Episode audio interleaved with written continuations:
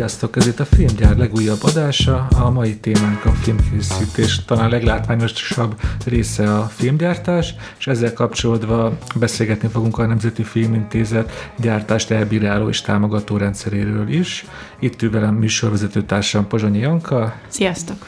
Velünk van Tar Erika lányproducer. Sziasztok! és Pesti Ákos, az NFI gyártás támogatási igazgatója. Itt vagyok, szerbusztok! Ugye Erika, mondtam, hogy lány producer a szakmán. Szerintem azért ez egy olyan része a filmgyártásnak, szerintem ami nem mindenkinek evidens. Összefoglalod nekünk, hogy mivel foglalkozik egy lány producer? Hát megpróbálom, igen. Meg szerintem ezt minden lány producer másképp fedi le a feladatokat. Amit én szoktam csinálni, az elég korán szoktam beszélni már egy produkcióba az előkészítés alatt is, hiszen egy ilyen koprodukciós struktúra az akkor áll össze, amennyiben egy koprodukciós filmről van szó, és legutóbb inkább ilyeneket csináltam.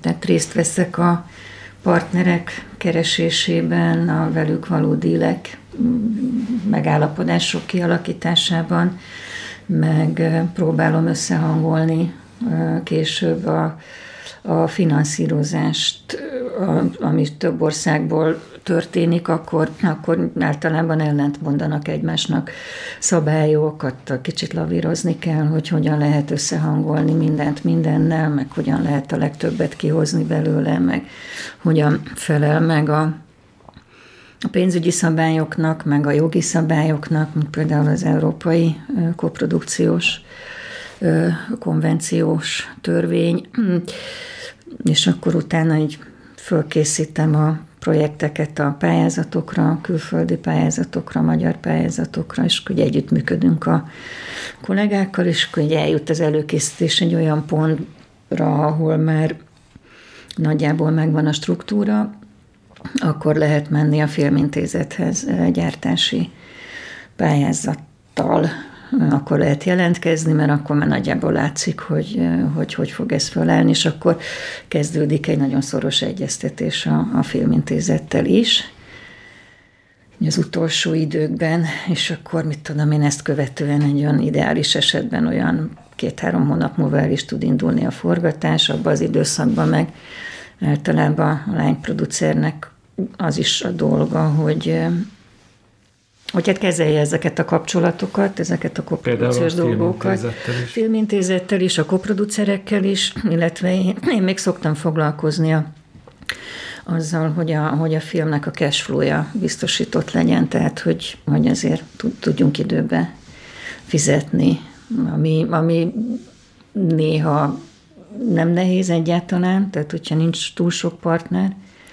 hogyha nem fejnehéz egy produkció, ez alatt azt értem, hogy az elején kell nagyon sokat költeni. Egy magyar filmnél a, a filmintézetnek nagyon jó a támogatás cashflow-ja, tehát azzal szépen el lehet menni, hogyha, hogyha nagyobb, ha fejnehéz külföldön kezdődik, akkor, akkor más megoldásokat is be kell vetni ahhoz, hogy, hogy zökenőmentesek legyenek a kifizetések. És akkor így végig, aztán az utómunkánál meg a ezek az elszámolások, a ilyen bevételi felosztás szerződésben, közreműködés, meg, meg ilyenek. és, és Ákos, te hogyan szoktad összefoglalni, amikor megkérdeznek, hogy mi a feladatod igazgatóként?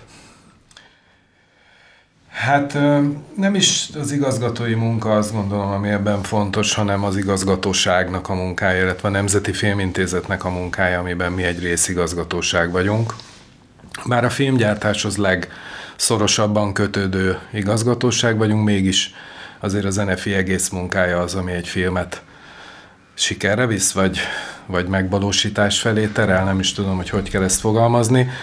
A gyártási igazgatóságnak a munkáját én tömören azt szoktam mondani, hogy az ötlettől az Oscarig Na. terjed, és itt az Oscar az nem egy fellengzős duma, hanem tulajdonképpen az utolsó pályázat, ami akár beérkezhet egy produkcióval kapcsolatba, az az Oscar nevezéshez köthető. Ha. Tehát, hogy ott is ugye egyedi pályázati eljárásban azok a filmek, amelyeket az Oscar bizottság megválaszt, hogy az Oscar-ron képviselik hazánkat, Utána ők ahhoz, hogy elinduljanak az Oscaron, ott különböző ö, olyan külföldön folyó tevékenységeket kell finanszírozniuk, ami ugye a hagyományos pályázati rendszertől picit eltérő, és ez egy egyedi pályázati eljárás keretébe bepályáznak hozzánk, és akkor támogatjuk azt is, hogy az Oscaron lehetőség szerint a, a legjobban szerepeljen az az adott alkotás.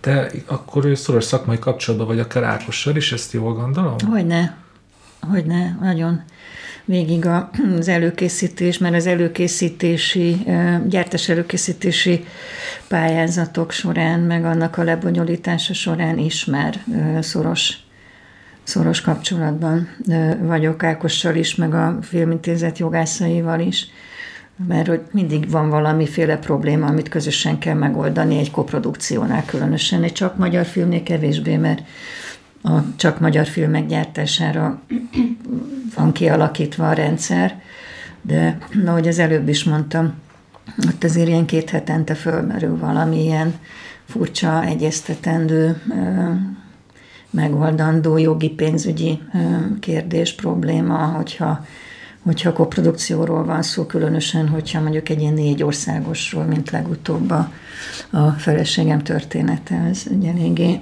komoly. És akkor jól érzem, hogy, hogy ott voltak problémák, és te sokszor jártál a feleségem története miatt plusz nem tudom, egyedi támogatásért, vagy külön pénzügyi gondok? Hát egyedi támogatásért is mentünk. Hát ne, egyediért már nem én, az a, az a, a Candy Fesztiválra ment, hogy az egyedi támogatás, ugye egy támogatásfajta, azt nem én intéztem. Külön támogatásért mentünk a Covid miatt, a, a elhúzódó utómunka miatt, ami ráadásul Németországban zajlott a hangutó munka, meg a kép is elvileg ott történt volna, de a Covid miatt mindent újra kellett szervezni, megcsúszás volt. Ildikó maga is elkapta akkoriban a betegséget. Úgyhogy kaptunk is ott kiegészítő támogatást, de, de nem is erre gondoltam az állandó egyeztetésekkel, hanem, hanem hirtelenjében ilyen példát is mondjak, például a legelején van egy szabályzata a Filmintézetnek, és van egy szabályzata a Kreatív Európa médiának, ami önmagában egymást kirúlírozná, hogyha a film alap ebben nem lenne flexibilis. Tehát, hogy az egyikre csak egy projektcég pályázhat, a másikra meg egy múl, nagy, nagyobb múltú hmm. anyacég. Tehát, hogy ilyen, ilyen problémák már a kezdet-kezdetén fölmerülnek, akkor, a, akkor ez már megy tovább a szabályzat szerint ez a probléma, mert az itteni szabályok szerint csak a projektcég költhet gyártás előkészítési pénzt, de a, a médiapénzt meg az anyacégben kell elkölteni, akkor erre össze kellett ülni, a, a, összeültünk a, a filmintézet jogászával, és rajzolgattunk két napig, hogy ezt hogy lehet megoldani jogilag, pénzügyileg úgy, hogy ez ez, ez működjön, akkor az örimás elvárásainak a megfelelés, tehát, hogy gyakorlatilag ez egy ilyen pénzügyi, jogi, folyamatos, ilyen finom hangoló munka tölti ki ezt a, ezt a kapcsolattartást jó esetben. Nálunk nem nagyon voltak bajok, úgyhogy ilyen bajból kifolyólag nem nagyon kellett oda menni, kivétel ez a, a Covid miatti csúszás, de a forgatása szépen, szépen lement. Hát gondolom, ahány országban forog, annyiszor annyi munka, annyi munkával jár, annyi papírmunkával akár az egész Hát igen, igen, igen, mindenhol van egy csapat, akkor azokkal ott összehangolni, meg, meg ezért azt már inkább a gyártásvezetők csinálták a konkrét forgatás előkészítési munkát, és ez most ebben a legutóbbi esetben a, a Enyed Ildikó filmjénél őrületes nagy mázlink volt, mert hogy mind a négy partnerünk olyan fantasztikusan lelkes, odaadó és becsületes volt, amivel én így eddig nem nagyon találkoztam. Tehát, hogy, hogy mm, folyamatosan mindannyian egy irányba húztunk, ami azért egy ilyen bonyolultabb koprodukciónál nem mindig így szokott történni. Uh-huh, uh-huh. Szerintem térjünk rá a, a támogatás menetére, mert ez nem azért is jó, hogy erről beszélgetünk most, mert az előző filmgyáradásban a forgatókönyvfejlesztés volt a téma, és odáig jutottunk el, hogy egy produkció ugye ideális esetben végigmegy a könyvével, és a végén sikeresen elbírálják, és akkor jöhet a gyártási támogatás. Ez ilyen egyszerű, hogy megkapja a pecsétet, hogy jó a forgatókönyv, akkor írja meg a gyártási támogatást? Egyrészt ilyen egyszerű, másrészt pedig nem. Egy kicsit átkötnék a okay. Erika szavairól, mert nagyon fontos, hogy ha el, el kell mondani, hogy, hogy tulajdonképpen a lány producer munkája, itt jelen esetben Erika munkája mondjuk a feleségem történeténél, az inkább egy varázsló munkájához hasonlítható, ahol valahogy a végén a nyuszit ki kellett húzni a kalapból, és a mi oldalunkról, hogy egy picit csak képet kapjatok arról, amit Erika mondott produkciós oldalról. Tehát ez a mi oldalunkról ugye úgy néz ki, hogy, hogy hozzánk tulajdonképpen nem csak pénzért lehet jönni, most egy ilyen nagyon csúnya szóval élve, hanem itt az a lényeg, hogy amikor egy produkció már támogatást kap, teljesen mindegy, hogy forgatókönyv fejlesztésre vagy gyártásra, nekünk a munkánk nem abból áll, hogy pénzt adunk egy produkciónak, hanem abból is áll, hogy utána folyamatosan támogatást kell nekünk adni abban, hogy ez a film meg is valósuljon. Ami egy négy országos koprodukciónál bizony azért nagyon nehéz, mert úgy, hogy az egyes országoknak a szabályainak megfelej, de egyben az egész elszámolási rendszernek megfelej, az egy őrült nagy összehangolt munkát kell, hogy igényeljen, hiszen a produkciónak a koprodukciós partnerekkel önálló koprodukciós szerződése van, abban a szerződésben vannak kötelezettségei, és ezeket össze kell hangolni. Tehát nagyon fontos, hogy, hogy ilyenkor nekünk nekünk együtt kell működnünk, akár Erikával, a feleségem története kapcsán, de bármelyik produkcióval, mert az a cél, hogy elkészüljön. És az a cél, hogy el tudjon számolni, és aztán a moziba be lehessen mutatni. Tehát visszatérve az eredeti kérdésedre, azt gondolom, hogy, hogy a munkánk nem ennyire egyszerű, hogy befejezte a forgatókönyv fejlesztést, és akkor jön egy, egy gyártási támogatásért, amiről mi döntünk, hogy megadjuk vagy nem adjuk, hanem amikor a forgatókönyv fejlesztés befejezi egy pályázó, ott a döntőbizottság, amikor lezárja a forgatókönyv fejlesztést, akkor arról is dönt, hogy megvalósításra javasolja-e vagy sem. Ez, ez az első lépés. Tudnélik, nagyon sokszor előfordul, hogy egy jó ötletet támogat a döntőbizottság, végig is megy a forgatókönyv fejlesztési folyamaton, de a végeredmény valamiért nem meggyőző, vagy egyéb más szempontok miatt nem érzi úgy a döntőbizottság, hogy ebből kell, hogy film készüljön, ott egy olyan döntés születik, hogy elfogadja a forgatókönyvet, lezárja az elszámolást, minden rendben van, de nem szeretné a továbbiakban, hogy filmgyártásra pályázon a pályázó. Ez egy fontos lépcsőfok, mert itt tulajdonképpen kimondja a döntőbizottság, hogy nem szeretné gyártásba helyezni a filmet. A másik út, amikor azt mondja, hogy elfogadtam, lezárom, és a gyártást, a megvalósítást támogatom, az azt jelenti, hogy út nyílik a pályázó számára, hogy ezt a filmet megvalósítsa, és ezt ideális esetben két lépcsőben teheti meg. Van egy gyártás előkészítési pályázat, és utána van a gyártási pályázat. Ez a két pályázati eljárás alapvetően abban különbözik egymástól, hogy egy gyártás előkészítési támogatásnál mi azt várjuk a produkciótól, hogy ebből a támogatásból a meghatározott időn belül készítse elő olyan mértékig a produkcióját, hogy a gyártási pályázatát már megalapozott információk alapján adja be.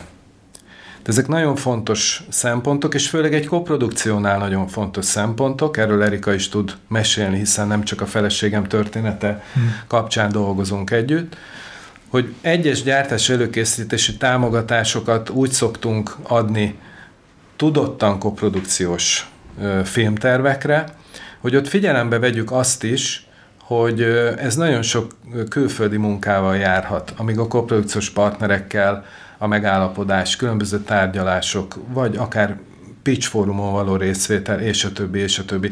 Tehát ott, amikor mi tudjuk, hogy egy koprodukciós filmtervről van szó, akkor ott egy teljesen más gyártás előkészítési támogatást és támogatási igényt ö, támasztunk a, a pályázó elé, míg nem egy, ö, mondjuk azt hagyományos értelemben magyar ö, játékfilmnél, ahol nincsenek koprodukciós partnerek, ott a gyártás előkészítésnél ugye sokkal egyszerűbb feltételeket szabunk a teljesüléshez, tehát amikor gyártási pályázatra érkezik ez a pályázó, akkor egy kész gyártási tervvel, költségvetéssel, látványtervekkel, lehetőség szerint főbb szerepekben, castinggal és olyan információkkal kell jönnie, amik azt a célt szolgálják, hogy a döntőbizottság egyértelműen el tudja bírálni azt, hogy ez a produkció a megfelelő úton haladt-e az előkészítésben, és ténylegesen készen áll-e a gyártásra. És hogyha csak az értelmezés miatt egy konkrét példa, ugye mondtad, hogy mennyire kell pontosnak lenni egy gyártás előkészítési tervnek, például feleségem története, vannak benne ö, hajós jelenetek. Például egy olyan pontosan már akkor tudnia kell a produkciónak, hogy hogyan fogja a hajós részeket megvalósítani a feleségem történetében? Ez például benne van egy gyártás előkészítésben? Hogy... Hát a gyártás előkészítésben benne van, hogy ezeket fel kell fedezni, ki kell találni, hogy hogyan fognak elkészülni, különösen azért, mert hogy ez a komoly költségvetési tételek. Nyilván nem lehet storyboard szinten mindent előre tudni a gyártási pályázat beadása pillanatában, de, de nagyságrendileg fel kell tudni mérni, hogy, hogy ez mennyibe fog kerülni, és hogy, hogy biztosítva van rá a, a finanszírozás, illetve tudni kell, hogy ez valóban megvalósítható-e úgy. Tehát a gyártás előkészítés során mert a, a szűkebb stáb az nagyon szorosan együtt kell dolgozzon a, a díszlettervező, ilyen hajós, meg egyéb nehezebb esetekben a, a, a VFX supervisor, aki a, a számítógépes trükköket tervezi meg és gyártja le az se olcsó mulatság, tehát tudni kell, hogy mi az, ami eredeti, mi az, ami trükkel fog készülni, a rendező is ebben folyamatosan részt vesz, első asszisztens szakmányba gyártja a gyártási terveket, amíg eljutunk oda, De hogy hogy kijövünk annyi forgatási napra, amennyire van pénz. Ahhoz persze az előkészítés során terepszemlékre kell menni, ha külföldre, akkor Igen. külföldre. Tehát ez egy, ez egy nagyobb, nagyobb összehangolt munka, tovább tart mint egy csak hát magyar hát igen, film. Itt, itt, itt tulajdonképpen egy picit lehet, hogy furcsán fog hangozni, de itt a forgatókönyvet egy picit már elveszed az írótól, és egy picit elveszed a rendezőtől, és, és a gyártás előkészítés alatt te informálod arról, hogy milyen módon lehet ezt a forgatókönyvet kivitelezni. Tehát itt már egy nagyon keményen, egy olyan alkotói munkába kezd bele a stáb, ami viszont már a megvalósíthatóság felé halad, és amit Erika mondott, ez nagyon fontos, hogy itt a, a kulcs szereplők, a későbbi kulcs szereplők, mint látványtervező, operatőr, első asszisztens, jelmeztervező, itt már nagyon keményen beszállnak a munkába, mert amit itt alapvetően kitalálnak, hogyha a hajós jeleneteknél maradunk, akkor itt lehet az, hogy, hogy ragaszkodik a rendező a hajóhoz és az eredeti helyszínhez, Viszont a stábnak be kell bizonyítania, hogy ugyanolyan jól fog működni az a hajó belső egy műterembe megépítve, nem fog veszteni vele semmit, viszont sokkal könnyebb kivitelezni, és akkor ezt árban, dramaturgiában, látványtervekben elkezdik tulajdonképpen egymást egy picit puhítani a stáb, a rendező és minden alkotó, hogy amire végére érnek a gyártás előkészítésnek, addigra a koncepció legyen meg a fejükbe, hiszen arra tudja, majd Erika is lányproducerként, aztán a gyártásvezető is erre tudják felfűzni azt a pályázati anyagot, amit majd be fognak adni. És az NFI olyan milyen a gyártás előkészítés szakaszában beleszól, beleszólhat, hogy akkor tényleg hagyjuk a hajós példát, mondjuk most elég sok történelmi film készül, csata jelenet. Arról tudjuk, hogy azt abba teszteni, azt csak na, sok pénzből lehet egy csata jelenetet úgy megcsinálni, hogy azt kinézem valahogy a vásznon. Mondta, hogy a NFI, hogy, hogy mi látjuk, hogy ti erre mennyit akartok szállni, ez ennyiből egyszer nem jön ki egy középkori csata, ez, ez ne legyen benne. Most nem, tényleg nagyon ilyen kemény példát mondtam, csak hogy értsem ezt a gyártás előkészítést. A gyártás előkészítés végén, amikor ezeket az anyagokat megkapjuk a produkciótól, tehát ők kvázi mondjuk jelzik, hogy készen állnak a forgatásra, akkor természetesen megvizsgáljuk azt, hogy mennyire kidolgozottak a tervek, ennek milyen költségvonzata van. Azt el kell mondanom a filmgyártásra, hogy ritkán mondunk olyat, hogy hát kicsit kevés pénzt kértetek, szerintem ilyet még senki nem mondott életébe. De viccet félretéve, nagyon fontos dolog azt kimondani, hogy a Nemzeti Filmintézet nem dönti el az alkotók helyett, hogy ők mennyi pénzből szeretnék ezt a produkciót megcsinálni a gyártás előkészítés végén. Tehát azt gondolom, hogy támogatóként nem feladatom egy produkciót anyagi korlátok közé szorítani, még mielőtt elkezdenének bármit csinálni. Ez az egyik fontos része. A másik pedig az, hogy, hogy azt gondolom, hogy van produceri és alkotói felelősség.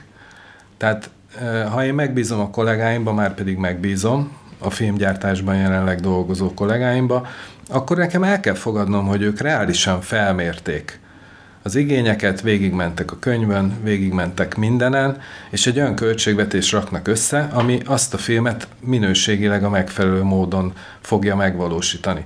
Tehát így a, a Nemzeti Filmintézet, vagy akár mondhatom azt, hogy nem mindig Nemzeti Filmintézetet mondjak, én, amióta uh, itt dolgozom, soha egy üzenetet nem küldtem egy produkciónak, hogy vigye lejjebb a költségvetését. Költségvetés, de előtte még egy dologra akartam rákérdezni, mire miatt rátérünk a költségvetésre és a gyártási támogatásra, hogy már többször volt arra példa, hogy egy produkció megkapta a gyártási előkészítést, mondhatjuk, hogy kb. felállt a rajtvonalra, de aztán gyártásit már nem kapott. Hogy erre lehet általánosságban felelni, hogy ilyenkor mi, mi milyen hibát követnek el a produkciók? Általánosítani egyáltalán nem lehet. Ez mindig egy konkrét... Ez mindig az adott produkció kapcsán merülhet fel, vagy kell külön vizsgálni.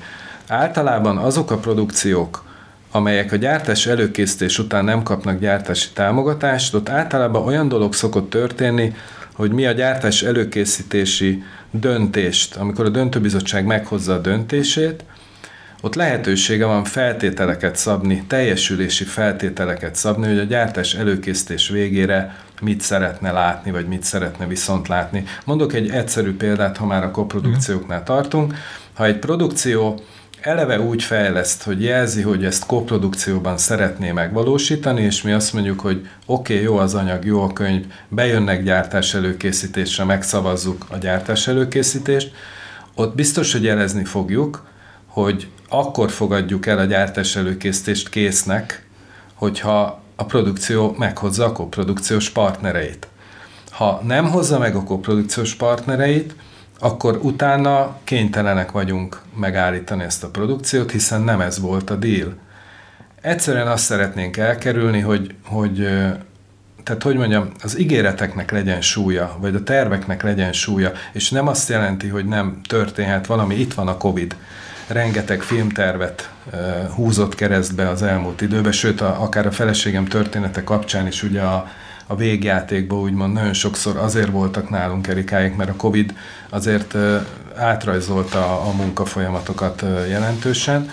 Egész egyszerűen azt gondolom, hogy, hogy, hogy itt az ígéreteket kell már tényekre váltani, és az, amit említettél, az olyankor szokott előfordulni, amikor valamelyik feltétel nem teljesült.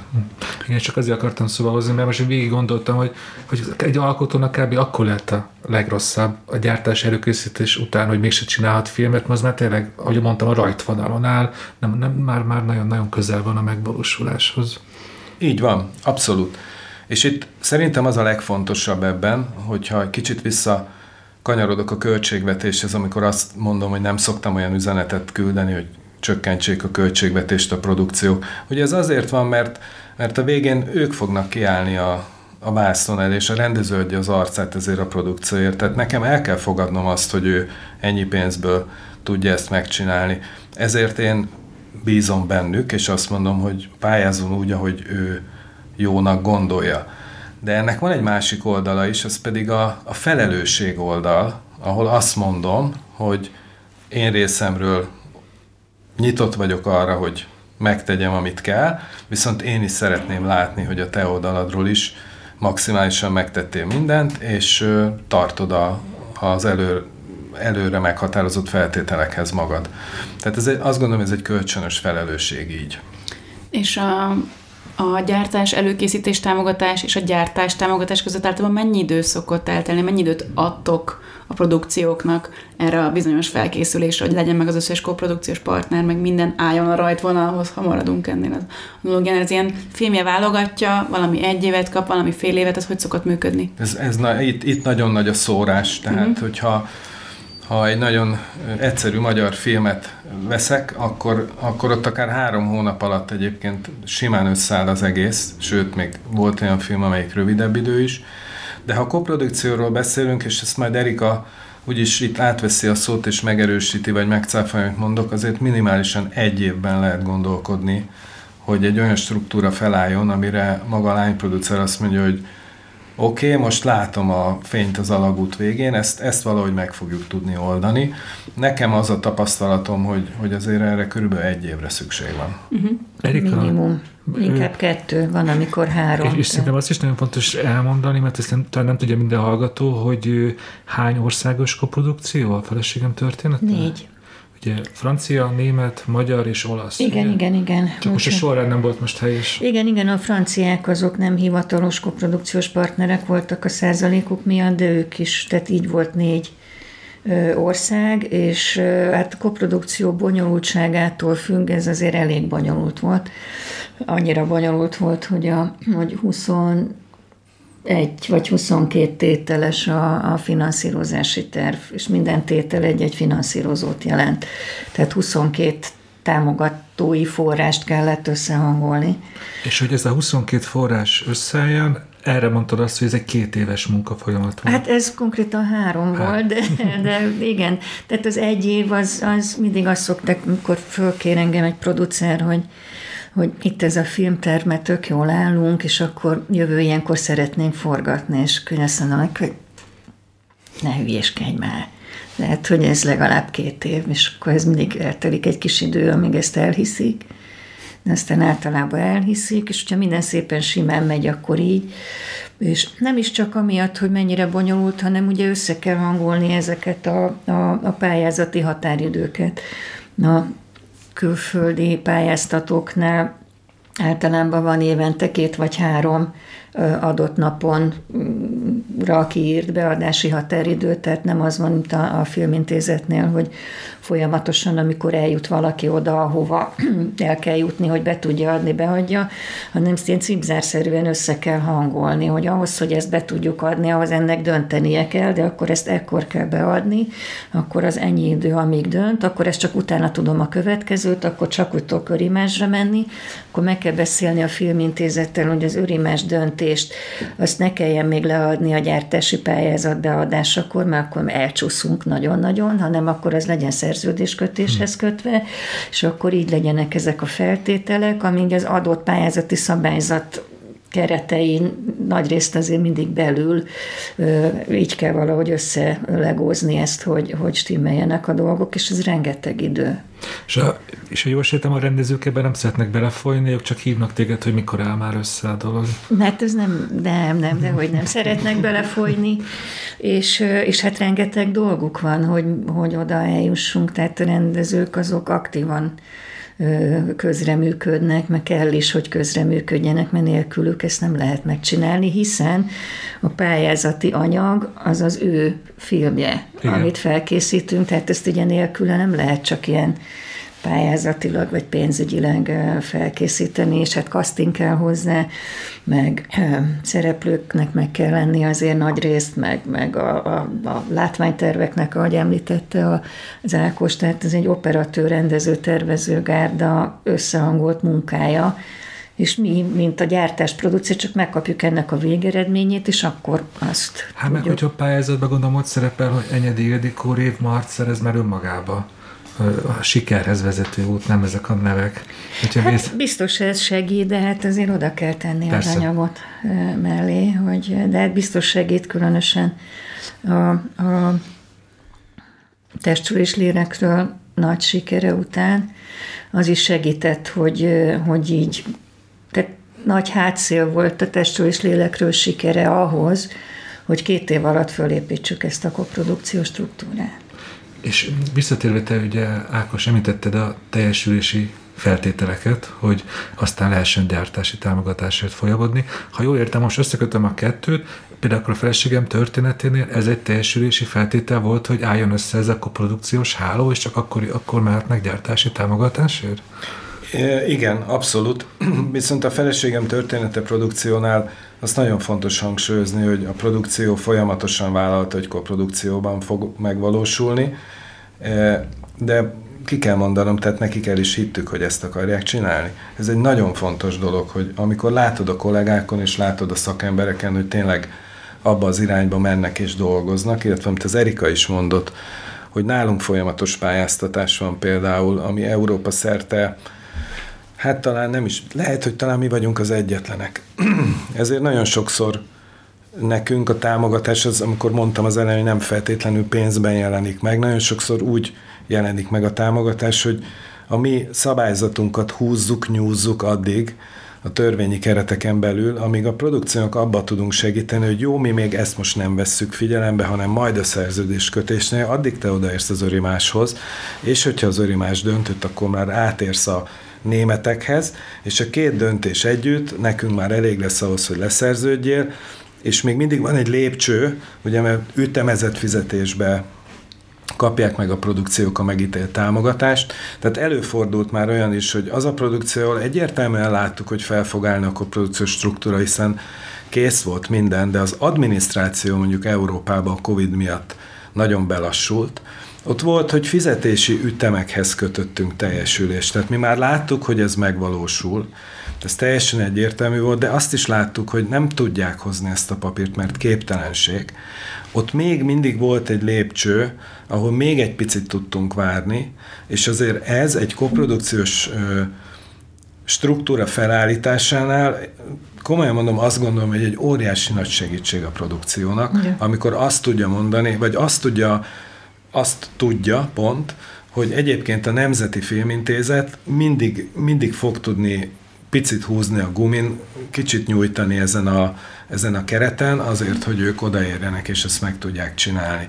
Tehát e, ilyen szempontból azért, amikor mi látjuk a kollégákon a, a nagyon komoly erőbefektetést és a nagyon professzionális munkát, mondjuk Erikánál ez soha nem kérdés, hogy ezt látjuk vagy nem, akkor azért ott, ott mi mindenbe segítünk. Tehát ez nagyon fontos. Igen, ezt megerősítem, hogy elég sokszor volt szükség az ilyen egyeztetésre, hogy hogy mi hogy legyen, mert nagyon, nagyon beszorultunk a, a forgatás kezdés időpontjába, a színésznő miatt is, műterem miatt is, tehát hogy az, az hatalmas katasztrófa lett volna, hogyha az, az csúszik. Egy olyan időpont, amit négy, négy-öt hónappal korábban tűztünk ki, amikor még egy csomó minden nem volt meg. De tényleg az utolsó három-négy hónapban az ember menj rohan a saját árnyéka után, vagy előtt, vagy mögött, hogy, hogy be tudja tartani. Ráadásul Hamburgban kezdtünk, és akkor sok segítség kellett, nagy cashflow problémáink is voltak, amin a film alap segített, amikor bementem és leültünk, és azt mondom, hogy, hogy nem, nem tudom, nem tudom megvárni a második részlettel az örimás szerződést, mert az csak a harmadik részletre fog ideérni, különben összedől az egész. És akkor azt mondták, hogy jó. De ennek az, a, ennek az alapja egyébként a bizalom. Tehát, a, hogy a, a, a teljesen töretlen bizalom, ami erre a produkcióra minden szinten jellemző volt, tehát a filmintézettel való kapcsolatban is, az Ildikóval is, meg hát a Mécsmóni producer irántunk való, a gyártás iránt való teljesen töretlen bizalma nélkül és nehéz lett volna eljutni ilyen viszonylag problémamentesen. És az Ildikót az ilyen napi szintű papír munkával, változásokkal, várakozásokkal, nem is tudom, zavartátok, vagy hát vagy azt akarom itt feltenni, hogy ő mennyire avatkozott ebbe bele, vagy ő itt azért hátlébb lépett egyet, és inkább a filmmel, meg a színészekkel, meg a forgatókönyvvel foglalkozott? Hát nem, nem pontosan tudom, hogy mire gondolsz, ő nyilván a, a filmmel foglalkozott elsősorban, meg hát naponta történnek változások. Az ilyen, az ilyen film alapos ügyintézős. Erre gondolok, ja, Erre gondol ezekre igen, a dolgokra. Igen, igen. Nem, nem, nem, hát ezekben nem kellett őt beavatni, mert, mert ezt, ehhez nem kellett, ő csinálta a saját dolgát.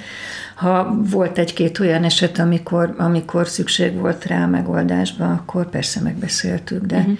de ezek ilyen produceri, lányproduceri szinten menő napi egyeztetések uh-huh. voltak itt is, meg hát a többi, többi filmfandal is, a, a, meg a külföldi kollégákkal is. Igen, mert a, a finanszírozási termnél egy, egy, van egy nagyon fontos dolog, amit eddig kihagytunk, hogy tehát papíron jól néz ki, hogy sok pénzünk van.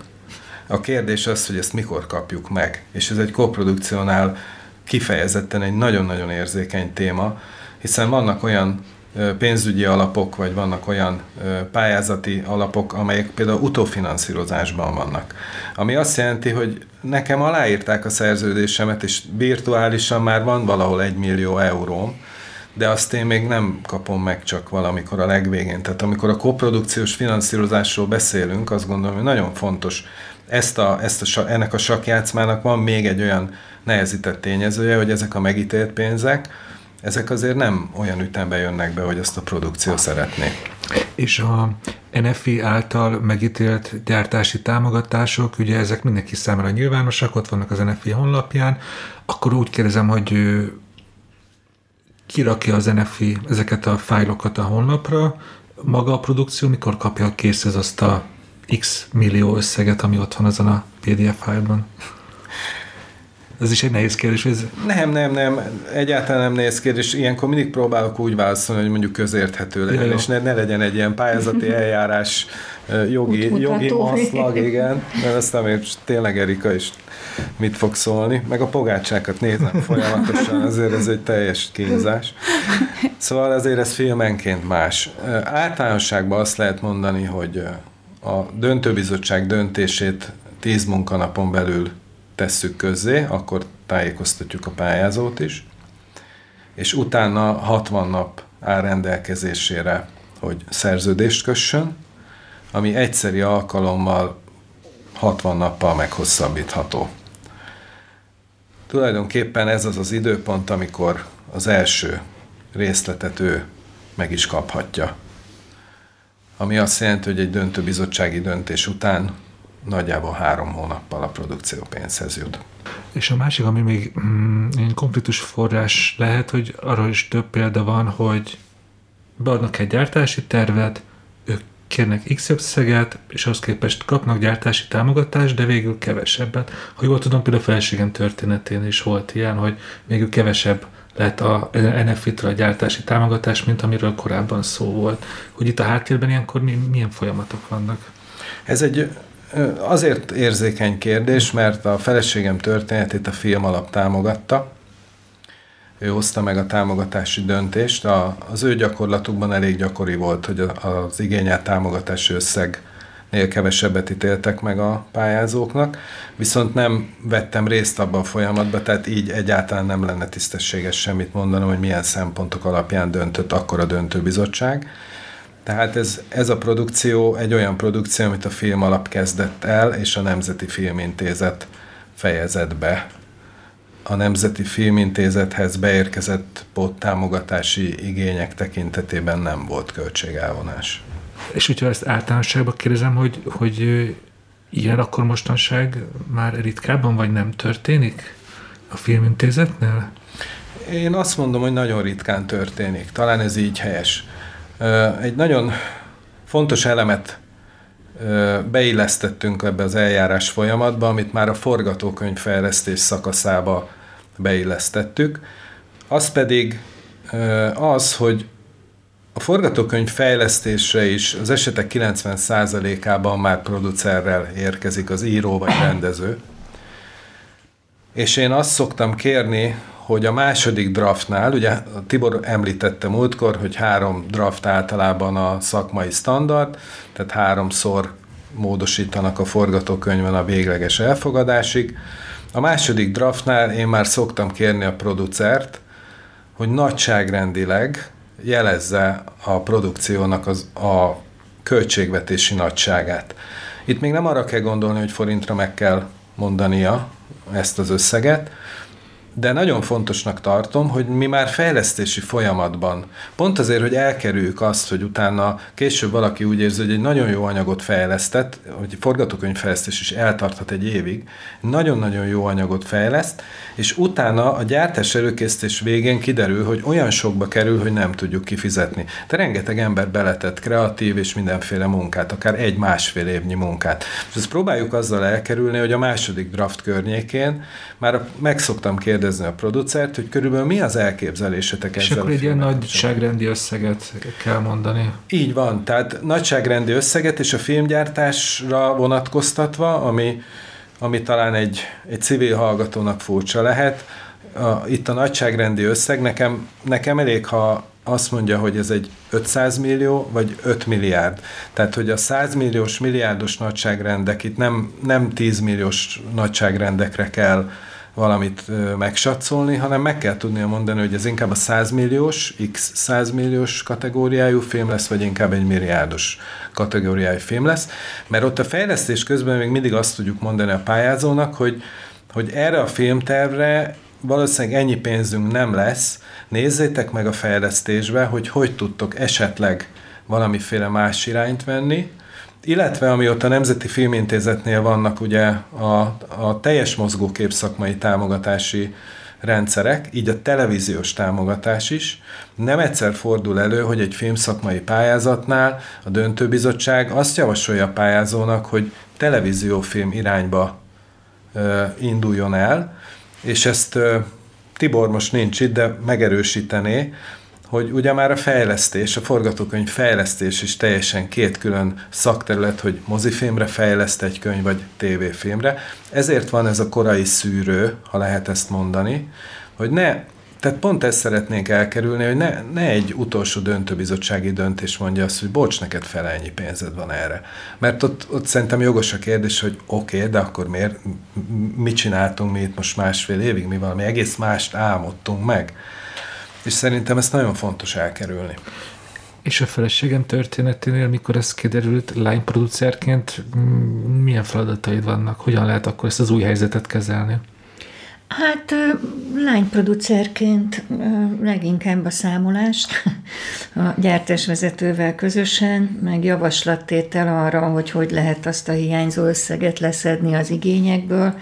Ez egy folyamatos adok, ilyen húzd meg, erezd meg játék a, a, a, a részlegekkel, rendezővel akár, a forgatókönyvre is rá kell nézni, hogy kell-e minden.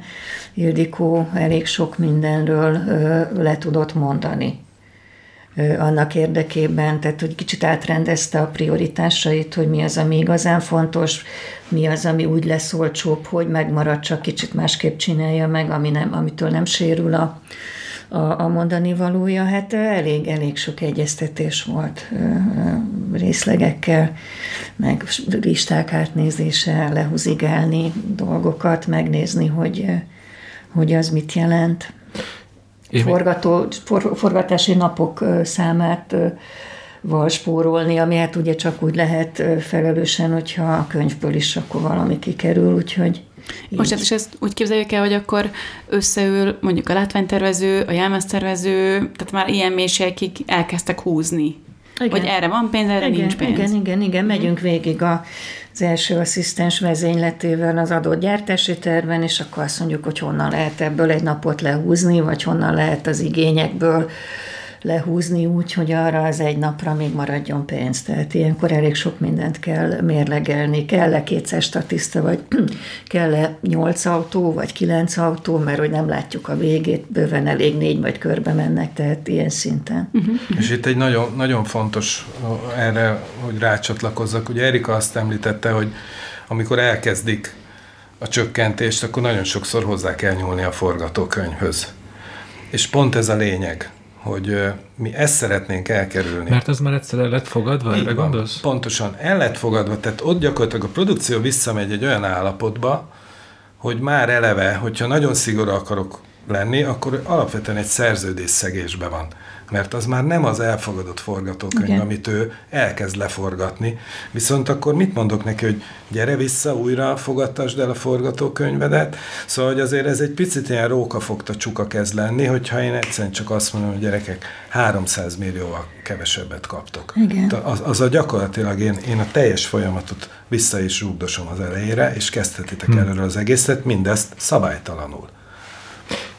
Ugye most sokat beszéltünk arról, hogy a gyártási támogatásban, hogy ott vannak minél pontosabban, hogy mire mennyi pénz kell, és így felépül a költségvetés, de azért a filmkészítés azért nem egy exakt tudomány, a külső körülmények. Ugye vannak ilyen nagy híres példák, hogy a Mad Max-nek a sivatagi forgatását az árvíz vitte. Szóval ez most egy nagyon szélsőséges példa, de hogy mindig jöhetnek plusz költségek, én erre, erre gondolok az alapgyártási támogatásba eleve bele van építve egy ilyen, nem tudom, plusz 10 százalék, amit felhasználnak, vagy akkor, hogyha ilyen viszmajor helyzetek vannak, vagy bármi, akkor újból kell pályázniuk pluszért. Ez hogy oldja meg a produkció és a NFI?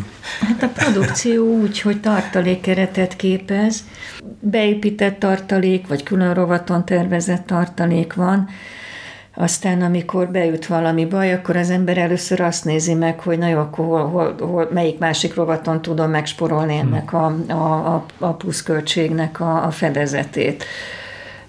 És akkor általában, hogyha azért egy gyártásvezető egy ilyen előkészítés után azért elég jól fel tudja mérni, ha csak nem jön be tényleg valamilyen őrület, mint a, az árvíz a sivatagban, vagy egy Covid, azért azt így meg lehet mérni, hogy, hogy ebből ki fogunk jönni. Tehát akkor már a forgatás közepén, konkrétan a gyártás közepén is történik a pénzeknek ilyen szintű átmozgatása. Tehát nem csak hát előtte, hanem a... közben is folyamatosan. Közben is, igen. Uh-huh. Tehát az első nap előtt, az első napon és végig egészen uh-huh. a, a mozi bemutatóig ez folyamatosan történik, tehát folytában változik minden. Uh-huh. Hát ez a, a költségvetés maga, az, az nem egy statikus történet. Tehát ez folyamatosan egy ilyen dinamika, dinamikusan változó számoknak a, a tömkelege, amit a produkciónak ugye elég keményen le is kell reagálni, hogy Erika is mondta, azért meg kell nézni, hogy ha valami gond van, akkor azt hogy tudjuk ügyesen kimozogni, vagy hogy tudjuk áthidalni, vagy esetleg mit tudunk rá kitalálni. Egyébként, amit kérdeztél, az, az nagyjából egy egyórás válasz Azért, oh. azért, azért nevettem itt ennyire föl, mert tulajdonképpen a, az alfája és omegája az egész támogatási rendszernek ez a, a pénzkérdés, a tartalékkeret és hogy mi hogy legyen. Nagyon sok mindenen változtattunk, mint, mint Nemzeti Filmintézet. Eltöröltük a tartalékkeret fogalmát. A film alapnál a tartalékkeret úgy működött, hogy kerekszámokról be, beszéljünk, és akkor érthető. Kapott 100 forintot egy produkció, és engedélyeztek neki 10 forint tartalékkeretet. Akkor az történt, hogy 100 forintra szerződtek le, és a 10 forintnak a lehívását azt mindig engedélyhez kötötte a film alap, tehát amikor jóvá hagyták, akkor lehívhatta, csak az mindig egy támogatási szerződésmódosítást eredményezett, illetve a film költségvetésének és intenzitásának a folyamatos megváltozását. És akkor mi úgy döntöttünk, miután megvizsgáltuk, hogy mivel is jár ez, tehát a mi ellenőreink, azok gyakorlatilag tényleg belegebettek abba, hogy ezeket a változásokat valahogy effektíve el tudják fogadni, meg administratíve dokumentálni lehessen. Tehát ez egy nagyon fontos dolog, hogy állami támogatást nyújt a Nemzeti Filmintézet, és a mi elszámoltatási rendszerünk az azt is jelenti, hogy, hogy egy állami számvevőszék vizsgál minket, és a, a tulajdonos vizsgál minket. Tehát ez azért nem úgy van, hogy egyszerűen adom a támogatást, és akkor majd valami történik. Szóval ez, egy, ez, ez még egy nagyon fontos dolog ez, hogy nekünk azért nagyon szigorú törvényi keretek között kell ezeket az elszámolásokat elfogadnunk. És mondtad ezt, hogy, hogy ellenőr, akár, mint nem tudom, mint egy adó ellenőr, a mészárszéken, ő is bármikor megjelenhet a forgatáson a, a NFI ellenőre, hogy ellenőrizze a dolgokat? Így van, kétféle ellenőrzés van a Nemzeti Filmintézetnél, van egy szakmai ellenőr, és van egy pénzügyi ellenőr. A pénzügyi ellenőrnél a mészárszék kifejezés nagyon találó. Oda még én sem merek gyakran bemenni. Viccet félretéve nagyon nagyon-nagyon jól képzett és nagyon felkészült, de nagyon kemény kollégáim vannak a pénzügyi ellenőrzési területen könyörtelenek, de gladiátorok is emellett, tehát azért ők nagyon kemény frontvonalban vannak a támogatottakkal kapcsolatban. A szakmai ellenőr is és a pénzügyi ellenőr is kimehet a forgatásra, abszolút ellenőrizheti a magát éle, élőben az, hogy mi történik egy forgatáson, de azért a munkájuk nagyon sok esetben ö, inkább a, az online térbe történik, tehát számla ellenőrzéssel, illetve produkciós anyagok ellenőrzésével. Amerikában sokszor megmondják, hogy nem tudom, egy, egy színész mennyit kap a költségvetésbe, egy rendező nálunk erről sincsen szó. Most nyilván nem konkrét összegekre akarok, ö, akarok rákérdezni, de amikor egy produkció kap egy gyártási támogatást, akkor ez is egyrészt világosan van fektetve, hogy a főalkotók mennyit kapnak belőle, és hogy ez, ez, ez alkutárgya Magyarországon, vagy ezek fix összegek, hogy egy magyar rendező az NFI-től mennyit kaphat. A magyar rendező az NFI-től nem kap semmit. Na. Ez, ez a tömör válaszom. Mi a film előállítóval vagyunk szerződésben, amit most nevezzünk filmgyártó cégnek. A filmgyártó cég pedig szerződik a rendezővel. Tehát mi közvetlen jogviszonyban egyik alkotóval sem vagyunk, mi egy gyártó cég, egy film előállítóval szerződünk, neki adjuk a pénzt, ő adja le a költségvetést, ő számol el, ő készíti el a filmet, a rendezővel már ő állapodik meg. És akkor innentől kezdve ez az, ez az ő felelősségük, az ő magánügyük, hogy hogy osztják tovább a alkotók között a Igen, mi, mi ezt itt a, a Nemzeti Filmintézetnél már így kezeljük, hogy ebben sem küldünk üzenetet, hogy hát egy első filmes rendezőnek nem kéne ennyit keresni, hú, egy, ez a gyártásvezetőnek azért kicsit sok lesz, nem, nem küldjük ki ezeket az üzeneteket. És itt visszacsatolok a, a korábbi podcastokhoz, amikor itt, itt volt a Viki, vagy uh, uh, itt volt a, a Stalter Judit, és beszélgettetek ugye a költségvetések, bérek, ö, szervizmunkák kérdéséről, hogy mennyire voltak árfelhajtó ö, tényezők a, a nemzetközi bérmunkák. És itt, itt, itt azért fontos erre visszautalni, amit a kollégák ott elmondtak, és teljes mértékig egyetértek velük, hogy nagyon nehéz lenne nekem úgy egy ár moderáló tényezővé válni, hogy egyébként ez egy szabadpiaci helyzet, hogy egy stábtag mennyire dolgozik. Tehát én magam okoznék egy olyan feszültséget, egy támogatott és, és a filmszakma között, ahol magam mennék ellene egy piaci helyzetnek. Tehát hiába mondanám én meg akár üzenet szinten, hogy nem kaphat XY csak ennyit vagy annyit, nem találna rá munkaerőt. Tehát ott tulajdonképpen azt üzenem, hogy, hogy, hogy ennyiért, ha nem jön el dolgozni egy stábtag, akkor én küldhetek egy üzenetet, de tulajdonképpen semmi értelme nincs. Tehát azt gondolom, hogy az, az egy nagyon fontos megértés kell lenni, hogy a, a Nemzeti Filmintézet, és minden, amit én most mondok, és én pozitívként élem meg, ahogy a támogatottak felé viseltetünk, ez nem egy, ez nem jó fejség. Ez egy nagyon fontos dolog. Ugye ez nem látszik, én most itt csinálom, a, csinálom az idézőjelet. Tehát, hogy ez, ez nem jó felség, hanem egyszerűen arról van szó, hogy, hogy ahhoz, hogy a magyar film versenyképes legyen, közönség sikereket érjen el, ahhoz első osztályú A-kategóriás stáboknak kell ezt megcsinálnia, akiknek van egy ára, és az a szabad piacon meglévő ár. Ebben mi nem szólhatunk bele. akkor most hogy a szabad kapitalizmus kritikusa, ugye azért tudjuk, hogy egy, egy külföldi nemzetközi produkciónak azért nagyobb költségvetésbe dolgozik, nagyobb cégháló van mögötte, ergo nagyobb pénzeket tud adni a legjobb szakembereknek, akár elszívhatják a legjobb magyar szakembereket, és akkor mi úgy akarunk jó filmeket csinálni, hogy a legjobbakat akár elviszik a külföldi produkciók. Ez egy valós veszély, amit én most felvázoltam? Abszolút valós veszély, illetve egy abból a szempontból nem valós veszély, hogy engem gyártási igazgatóként egyáltalán nem zavar, ha ugyanannyit fizet egy magyar produkció egy stábtagnak, mint egy amerikai produkciót. Pont ez a lényeg, hogy én ebben nem szólok bele, hiszen szeretném, hogy a legjobb szakemberek jöjjenek. Csúlya Laci em- említette a, homáros cateringet, eh, ami, ami viszont például egy, egy nagyon érdekes keresztmetszete ennek a kérdésnek, hogy egy stábtagnak nem mindig csak a, a bére a kérdés. Nagyon sokszor a forgatási körülmények, az elszámolási rendszer, a túlórák és az egyéb pénzek, ugye a Viki mondta, a Petrányi Viki, hogy neki már van egy nagyjából kialakított százalékos megállapodása a stából, hogy egy picit alatta fizet a nemzetközi produkcióknak, de nem tud nagyon sokkal alá menni. Ez azért is van, mert nagyon sokszor nem az alapbér alá mész. Tehát ne azt gondoljátok, hogy egy ember, aki 10 forintot kap a nemzetközibe, annak beajánl a Petrányi Viki 8 forintot.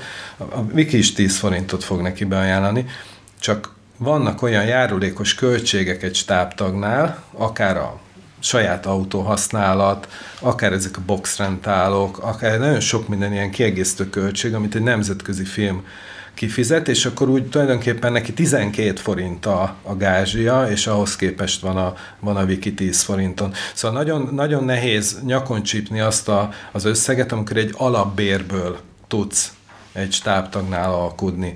Az alku egy magyar filmnél nem az alapbérből kezdődik, hanem a kiegészítő juttatásokból, de talán eb, ebben Erikának most egész friss tapasztalatai vannak. Hát meg eleve, ugye a feleségem története szerintem az egy pikáns példa, mert ugye a nemzetközi koprodukció, különböző országokból állt össze az alkotógárda és a stáb, és nyilvánvalóan más a fizetési elvárás, nem tudom, Franciaországban, Magyarországon, ahonnan ez a sok-sok munkatárs összejött. Ez például egy feszültséget okozott?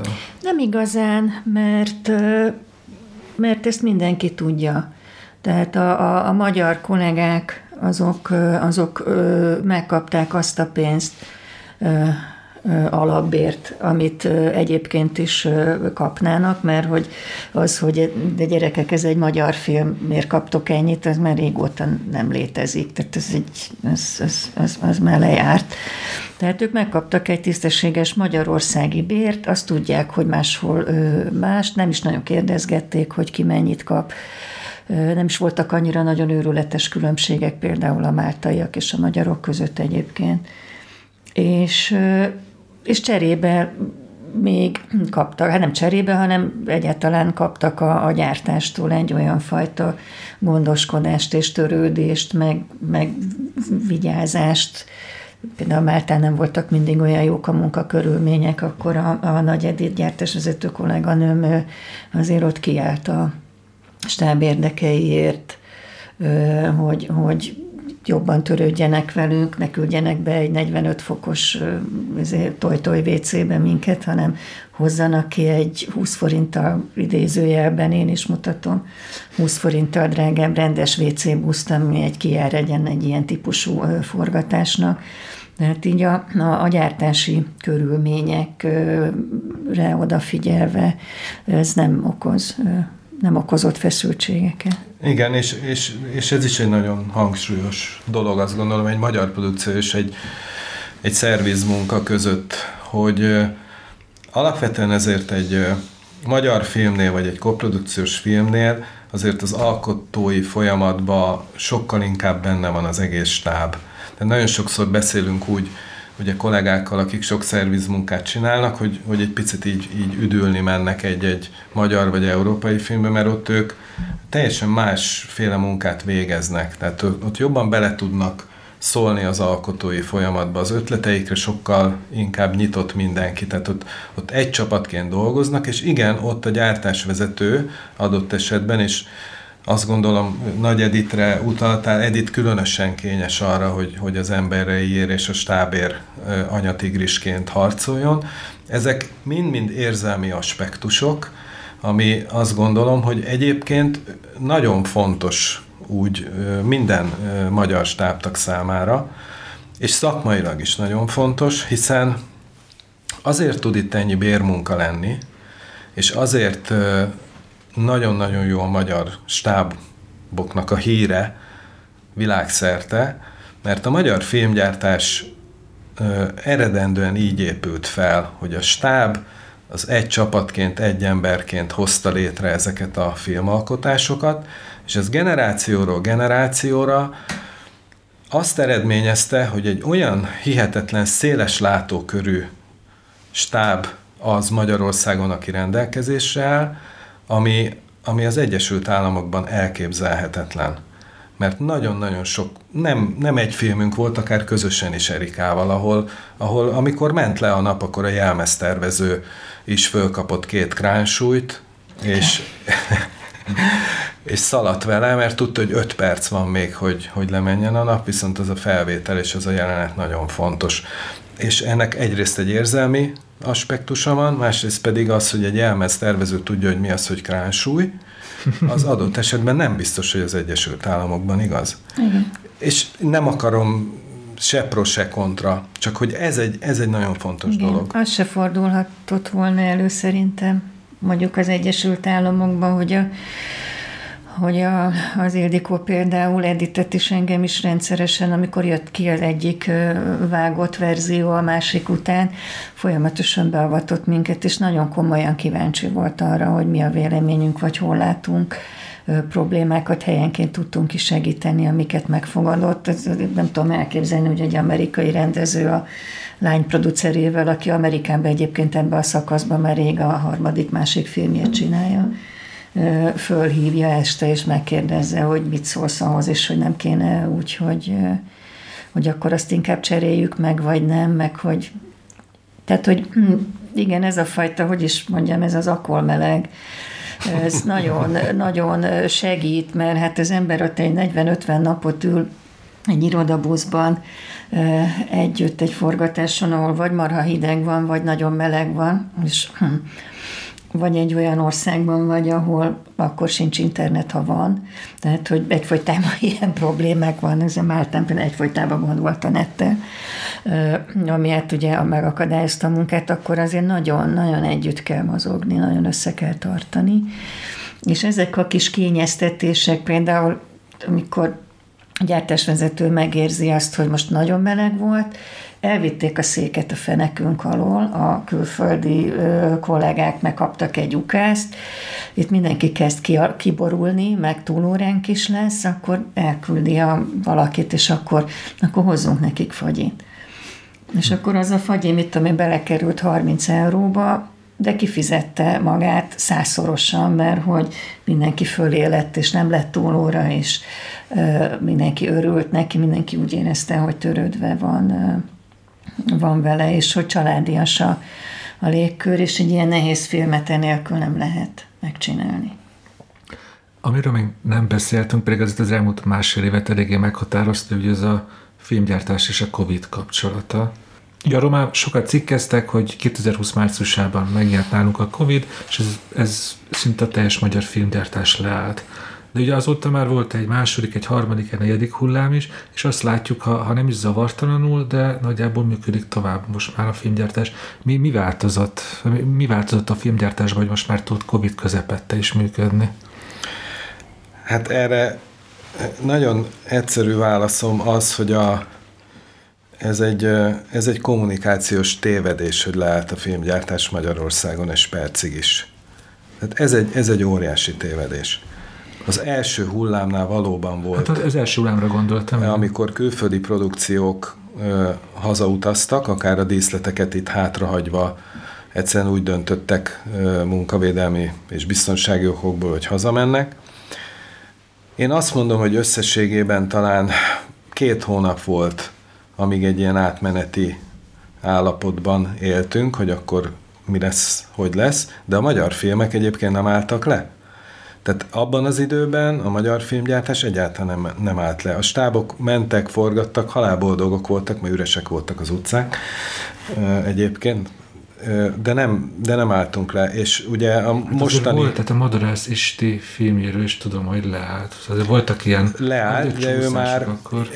Igen, de ő már ugye beleforgott, és akkor már tudtuk, hogy Covid van, és amikor ők leálltak, akkor az csak azért volt, mert volt egy pár jelenet, amit egy pici lakótelepi lakásba kellett volna felvenniük, és arra azt mondták, hogy azt átteszik műterembe, e, és akkor egy kicsit később, ami egyébként a forgatási rendjükben is volt úgy egyébként egy leállás, akkor folytatják. Tehát voltak például a Madarász Isti filmjénél, ahol bizony egyes jeleneteket átvittek a második etapra, de alapvetően egyébként ők is már, hát már bőven, bőven megvolt a, a Covid, tehát már tudtunk róla, hogy van, az átjáróház azért forgott.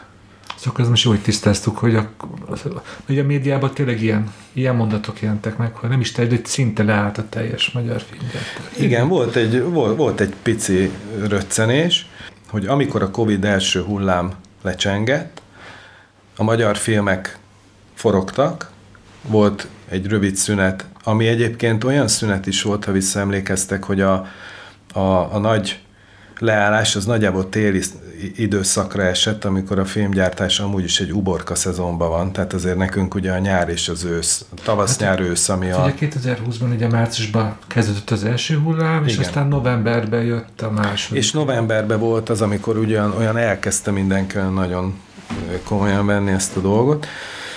Úgyhogy igazából a Nemzeti Filmintézet végig működött, a támogatási döntések végig működtek, tehát hogy a fejlesztések, minden egyéb folyamatosan ment. Azok a filmek, amik időszerűek voltak, azok elindultak.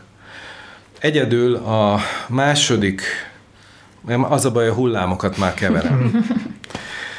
De már, lehet, hogy ez már harmadik hullám volt, mert itt bábozunk egyébként, Igen. egy csomó idézőjelet mutogatunk, mintha látnának minket, de nem látnak. Tehát mindegy, lehet, hogy talán a harmadik hullám húsvét tájékán. Azt, azt hívjuk harmadiknak. Azt hívjuk harmadik hullámnak.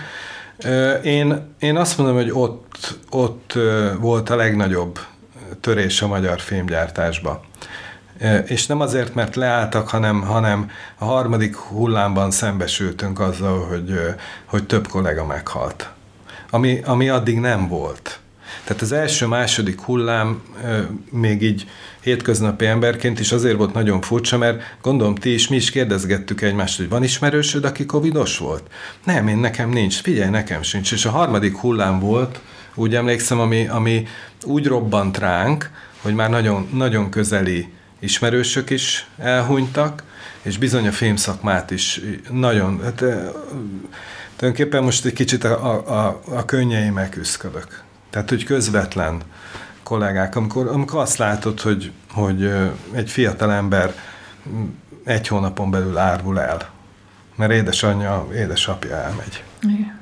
Covid kapcsán a, az NFI-től indult egy támogatás 15 színházi filmnek a teljes gyártás, teljes elkészítés támogatták.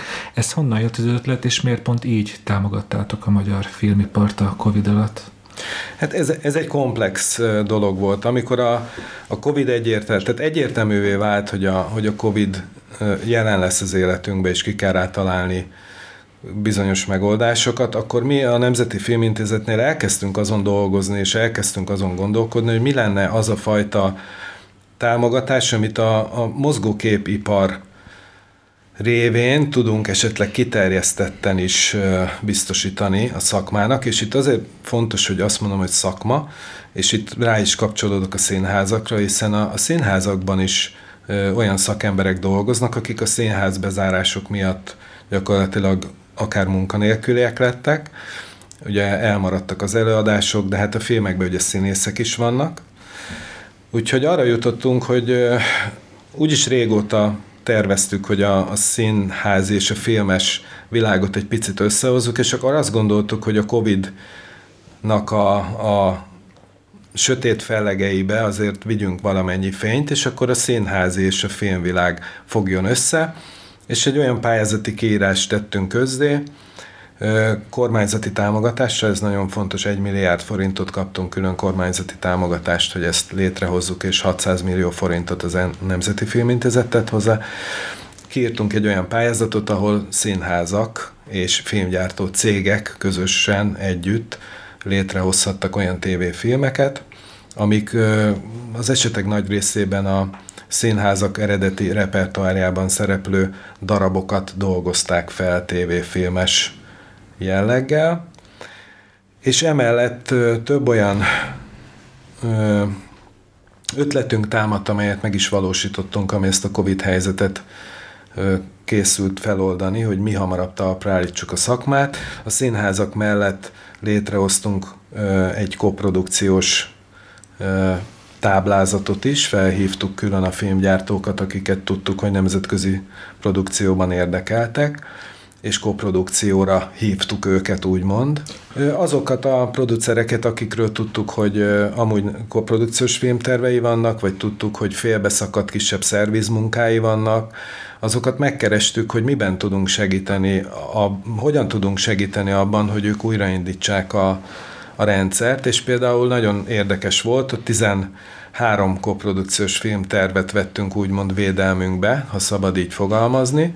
Egy nagyon-nagyon színes mezőny, tehát Svájctól az Egyesült Államokon keresztül Németországig minden mindenféle filmtervel találkoztunk, ahol a Nemzeti Filmintézet abban tudott segíteni, hogy felajánlott egy olyan koprodukciós struktúrát, hogy újra tudják indítani a, a magyar irodát, a magyar produkciós irodát, illetve a külföldiek felé is az elszenvedett veszteségeket egy picit enyhítendő, olyan külön támogatási lehetőséget biztosított számukra, ami sokkal gyorsabban indította be újra ezeket a koprodukciós munkákat. Itt fontos hozzátenni, hogy ezek már olyan produkciók voltak, amik álltak a lábukon, vagy a forgatás előtt álltak le a Covid miatt, vagy forgatás közben, tehát hogy ez egy, egy picit egy ilyen, egy ilyen újraindító mm, nem is tudom, egy ilyen, mint egy ilyen bikakábel, tehát hogy kicsit így, így a,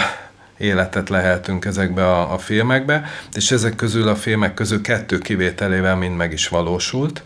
Ez például a Mrs. Harris Goes to Paris. Mrs. Harris Goes to Paris, igen, az egyik, vagy például a Spider, amit mostanság fognak bemutatni, de azt hiszem, hogy nem fogom tudni felsorolni az összes filmet, de igen, ők például Mrs. Harris abszolút egy jó példa, azért is jó, jó példa, mert, mert egy nagyon szép film készült belőle, ő nekik például az egy kifejezett segítség volt, hogy ők, ők a külföldi partner felé tudták bizonyítani azt, hogy, hogy Magyarország igenis szeretné, hogyha ők itt dolgoznak. Szóval ebbe nagyon sokszor a pénz is számított, de nagyon sok volt ennek az üzenet tartalma, hogy Magyarország nyitva van, és szeretettel várja a koprodukciókat vissza, gyertek vissza dolgozni, segítünk, támogatunk benneteket, pénzt is adunk arra, hogy újra nyissatok. És a anyagi és ilyen szigorú szakmai támogatás mellett volt egy nagyon fontos feladatunk volt, hogy a nemzetközi standardok vizsgálata után felkérünk egy magyar szakembert, aki a mi COVID guide-unkat kialakítja. Ez a mai napig a Nemzeti Filmintézet honlapján megtalálható. Papjani volt, aki volt olyan kedves, és ezt megcsinálta nekünk ami azért volt nagyon fontos, mert egyfajta útmutató volt a tekintetben, hogy a COVID időszakban egy forgatást hogyan is kéne létrehozni, hogyan is kéne üzemeltetni, illetve hát Lányi Eszter kolléganőm, aki volt nálatok. Nem is egyszer. Nem is egyszer, és még biztos, hogy jön, mert szerintem egy médiasztár. Ők például egy külföldi céggel felvették a kapcsolatot, akik képzést tartottak magyar health and safety szakembereknek, hogy hogyan is működik a nyugat-európai COVID szabályozás. Ez azért volt nagyon fontos, mert hogy így egy szervizmunka is, amikor beérkezett, akkor tulajdonképpen egy külföldi képesítéssel rendelkező HSA szakember fogadhatta őket. Tehát, hogy próbáltunk olyan dolgokat kitalálni, ami azt bizonyítja, hogy mi ezért ja, készülünk. Arra van az, hogy ide jön a, a Marvel film, és itt a magyar szakember már tudja, hogy mik azok a nyugati elvárások, ami a Covid szabályozással kapcsolatosak. Így van, így van, mert erre biztosítottunk egy online képzést. Ez ingyenes volt a HSS szakemberek számára, akik jelentkeztek, de nagyon fontos, hogy nem, nem mindig a pénz a segítség, ez is egy nagy segítség volt annak, aki a nemzetközi bizonybe magyar kollégaként HSM munkát végzett, annak nagyon fontos volt, hogy ez a papír ott volt a kezébe. És utána, ami egyébként a mai napig tart, az pedig egy COVID pót támogatási rendszer, amit szintén ebben az időben vezettünk be. Ugye beszéltünk már a támogatási rendszerről, tehát odáig eljutottunk, hogy egy film pályázik Igen. filmgyártásra és kap pénzt, és ez egy COVID pót támogatási rendszer, ahol tulajdonképpen a produkció elsődleges COVID költségekre kérhet külön forrást. Itt mit nevezünk elsőleges költségeknek, a, ami a megelőzés szolgálja. Tesztek és különböző hely, olyan kialakítások, hmm. amelyek azt segítik, maszkok, távolságtartás, plexi falak építése a cateringbe, tehát mindenféleképpen olyan költségek, amik kifejezetten a tesztelésre, szűrésre és a stáb védelmére szolgál. Ezeket a Covid támogatásokat a Nemzeti Filmintézet a mai napig nyújtja a produkcióknak, amennyiben ezt igénylik, és egyébként természetesen mindenki igényli. Nagyon indokolt esetben szoktunk másodlagos COVID költségekre is támogatást adni. Akkor igen, most kérdezem meg, hogy mik azok a másodlagos költségek.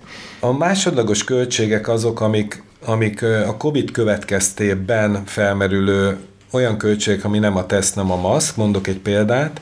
Egy kilenc személyes mikrobuszba eddig vidáman beült a kilenc ember, és ugye egy elvitték A-ból B-be. A Covid viszont három-négy főbe maximált az utasok létszámát, ami azt jelenti, hogy hiába volt a költségvetésbe betervezve egy mikrobusz 40 napra, amikor itt teljesen egyértelmű, hogy itt két mikrobusz fog 40 napig dolgozni. Ez már egy közvetett költség, mint ahogy mondjuk közvetett költség az is, hogy esetleg egy vidéki forgatáson az elhelyezéseket, azokat szigorúan külön egy ágyas szobákba ja. lehetett kivitelezni, hiszen Covid van. Na most ezek a másodlagos költségek, és indokolt esetben másodlagos költségekre is ad támogatást a nemzeti Igen, hát erre kaptunk mi is, erre nagyon jó példa volt, ami már az utómunka szakaszban a, a feleségem története film kapcsán Ildikónak Berlinbe kellett utaznia, rengeteg teszt készül, de ez a kisebbik része volt a pluszköltségeknek. Ezt úgy kell elképzelni, hogy ott volt egy hangutó munkastúdió Berlinben, de a színészek nem utazhattak, tehát ki kellett bérelnünk még egyet Amsterdamban, a férfi főszereplőnek, egyet Párizsban, az olaszoknak egyet Rómában, a svájci kislánynak egyet Zürichben, azt hiszem, vagy Bázelben, most nem emlékszem hát pontosan, hát hogy hol volt. Tehát ez elég sok pluszköltség volt, tehát dupla, és ilyen nem tudom milyen kapcsolatrendszer volt kiépítve a két stúdió között, de ilyen remote technikával csináltuk meg az utószinkront. Nem beszélve a fényelésről, mert Rév Marci akkor már Amerikában dolgozott, és akkor ott már nagyon bedurrant a helyzet, és hogy nem mert hazajönni, mert mert nem tudott volna visszamenni. Ő konkrétan Los Angeles. Los Angeles, igen. Tehát úgy volt, hogy a, a Kovács Laci, a, a kolorist, az kiutazott Berlinbe. Berlin kialakított Börbenkkel egy, egy kapcsolatot, Börbenkbe ült a Marci. Berlinbe megnyomták a gombot, akkor Börbenkbe elindult a film, és akkor Marci mondta, hogy ott, ott egy kicsit ilyen, ott olyan legyen. Tehát ilyen egészen komoly remote kapcsolatok hálózták be a félföldgolyót ahhoz, hogy ez el tudjon készülni viszonylag időben, mert hogy ennek is volt egy plusz költség, és akkor ilyenkor mérlegelni kell, hogy ugye nem tudtuk, hogy rosszabb lesz a helyzet, vagy jobb, és hogy időben, hogyha még többet csúsztunk volna, akkor annak meg olyan anyagi következményei lettek volna, hogy inkább ezt. Úgyhogy ezek is olyan másodlagos költségek, amire kértünk és kaptunk pót támogatást a filmintézettől. És csak hogy meg legyen a fejembe a, a kronológia az, az idő a feleségem története, akkor az még leforgott a járvány előtt, a Covid még nem befolyásolta a forgatást, csak az utó, akkor ez, akkor ez 2020 második feléről beszélünk most. Vagy meg 2021 2020 közepétől kezdődött ez a dolog, igen, és 2019. szeptember 4-én hajnalban Melten befejeztük a forgatást, tehát akkor még nem hallottunk a Covid-ról. Hát tehát, hogy ebből a szempontból szerencsések voltunk, mert egy ekkora setupot, ami, ami az volt, az, az minket földhez vágott volna. Nagyon. A az utómunka is nagyon-nagyon nehéz volt. A állandóan változó szabályok. Ildikot fölültettük egy repülőgépre, és akkor ott volt nála a, a antianyag, vagy antitest tesztje, mert úgy ugye ő elkapta de kellett akkor PCR, akkor gyorsan megcsináltuk, de azt akkor megkapja időbe, akkor így vártam, hogy föl, és akkor leszálltam, és mondom, hogy bementél, megkaptad a tesztedet, még nem, de hát akkor hogy mentél be, belazáztam. Tehát, hogy ilyen, ilyen Ilyen, ilyen dolgok voltak, és akkor kiszámolni, hogy akkor, hogyha most karanténba vágják, akkor mikor menjen oda a fénymegadó, meg akkor hogy tud elmenni szabadságra a keverőhangmérnök, de hát ezt így valahogy sikerült ezt is így összelegózni, meg szerencsénk is volt, meg, meg a, a vett mindenki, a film, filmintézet is, meg a német kollégák is segítőkészek voltak, de hát azért Szóval párszor éreztük úgy magunkat, mint egyszer fiatalabb koromban családdal Amerikába utazgattunk autóval, és beleszaladtunk egy hurikánba, és hogy ezt szoktam mesélni, hogy valahogy úgy sikerült onnan kijönni, hogy mindig, mindig a mi autónk után zárták le az utat.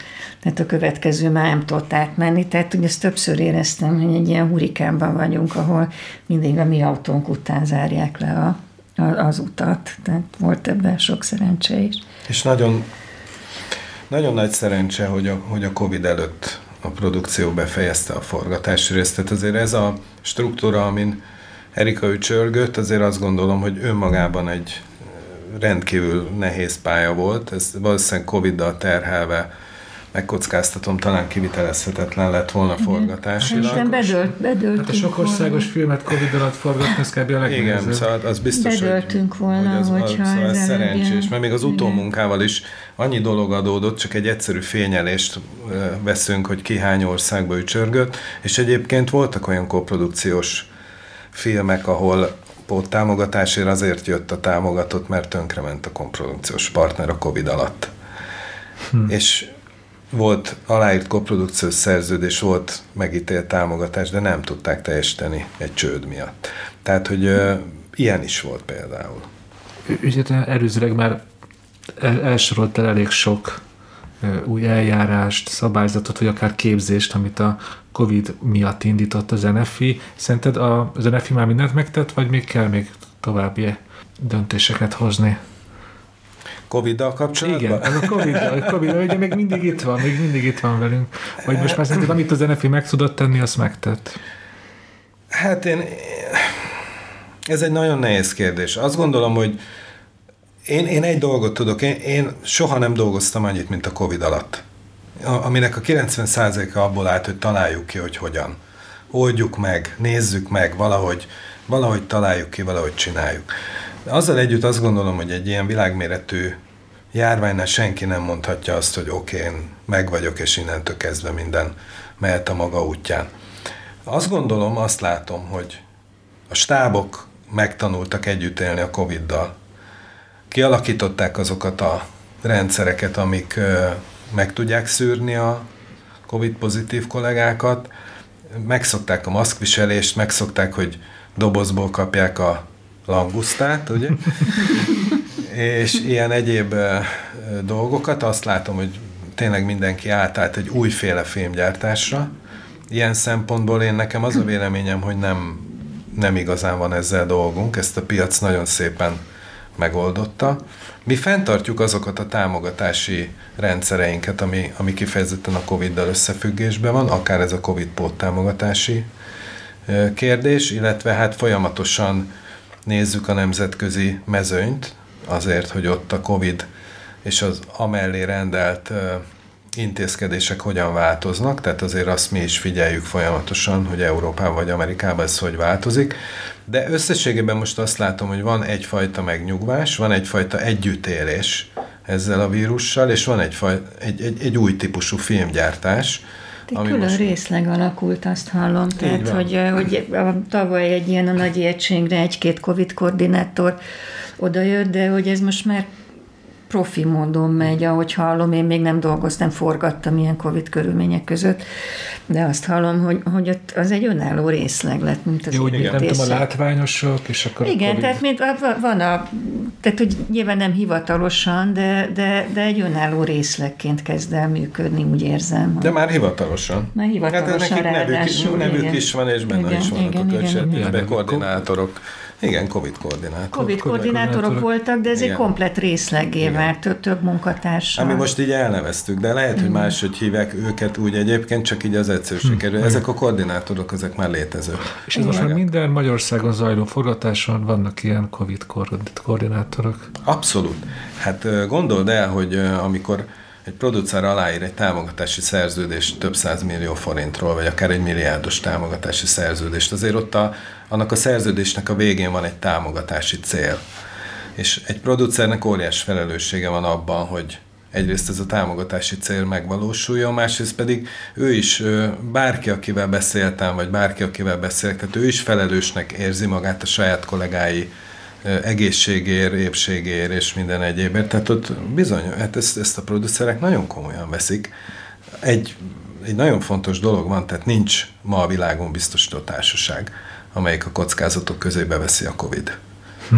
miatti káreseményeket. Igen, és visszatérve arra, hogy a, amit a, az Ákos most mondott, hogy ugye a producernek milyen felelőssége van, hogy ugye akkor kapja meg a támogatását, meg a, a közvetett támogatást is, hogyha megvalósul a támogatási cél, az az a film elkészül, és bemutatják, és hogy túl azon, hogy vannak ezek az emberi felelősségek, ez úgy kezdődik, hogy, hogy a, amikor a bankkal ennek a, a előbbiekben említett cashflow biztosítása miatt szerződést köt, akkor ő készfizetőkezességet vállal, tehát rajta van a háza adott esetben meg az összes kis vagyonkája.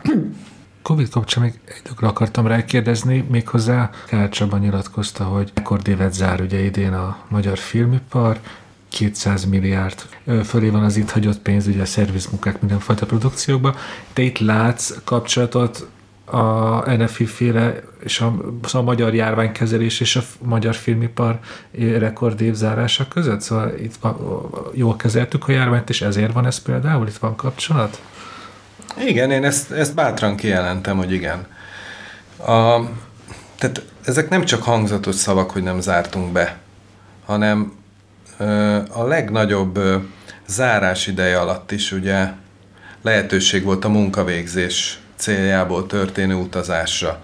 Ugye ezt a hatóságok, a kormányzat folyamatosan biztosította, hogy munkavégzés céljából lehetett az országba beutazni, illetve az országból kiutazni.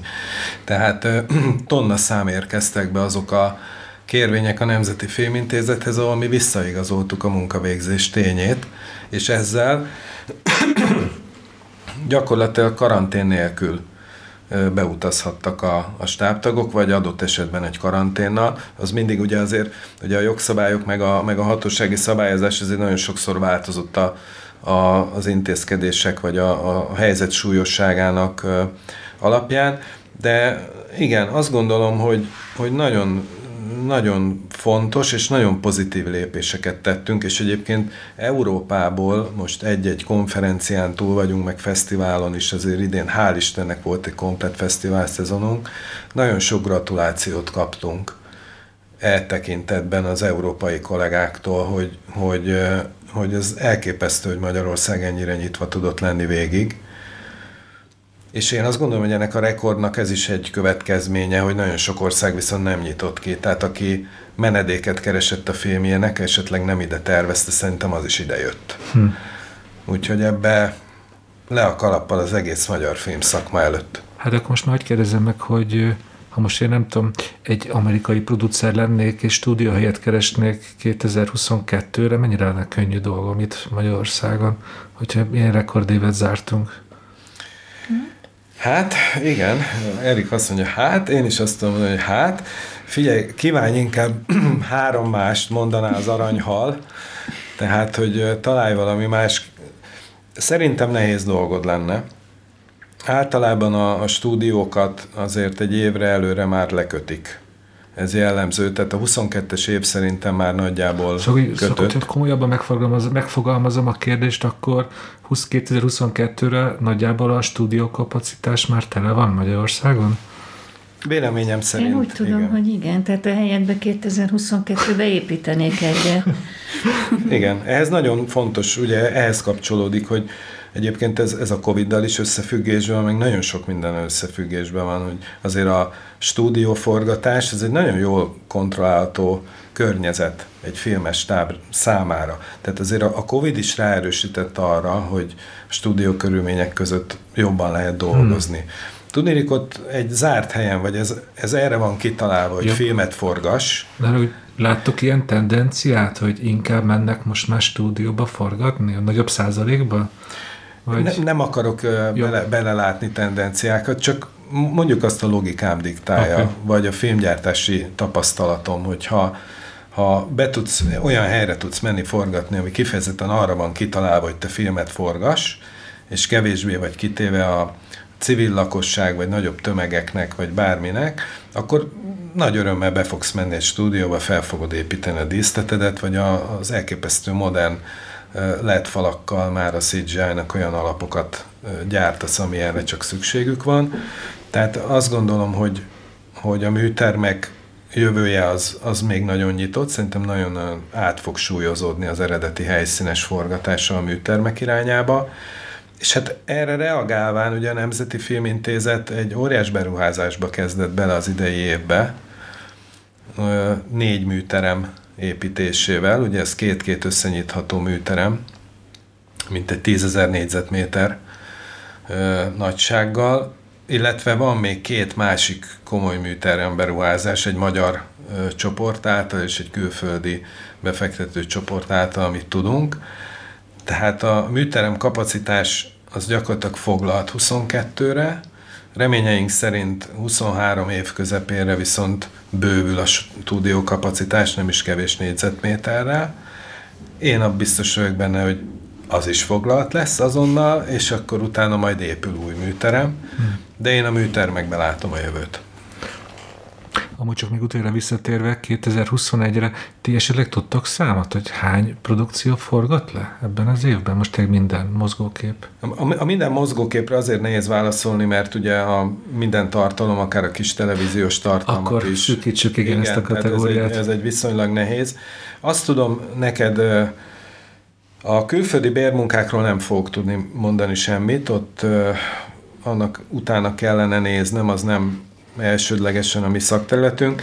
Idén én azt gondolom, hogy körülbelül a kis tartalmakkal együtt egy, egy 150 produkció lezajlott. Ebben benne vannak a dokumentumfilmek, játékfilmek, tévéfilmek. És a nagy Netflix dolgok. Akár a nagy, nagy, nagy Netflix is, igen hozzávetőlegesen 1000-1200 pályázat érkezett be csak a Nemzeti Filmintézethez novemberig.